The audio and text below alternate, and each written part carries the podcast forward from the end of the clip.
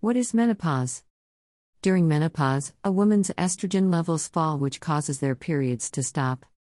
Perimenopause is when you start to have the symptoms of menopause before your periods have stopped. When you have not had a period for 12 months, you have reached menopause. Around 3 out of 4 of all women will experience some symptoms, of which at least half will experience significant effects on the quality of their personal and social life. In most cases, symptoms continue for up to 7 years, and 1 in 10 women for up to 12 years or more. Often impacting many areas of life both at work and at home. The average age for the onset of menopause in the UK is 51, although symptoms can begin several years prior to this. An increasing number of women worldwide will have to live at least a third of their lives in the postmenopausal state.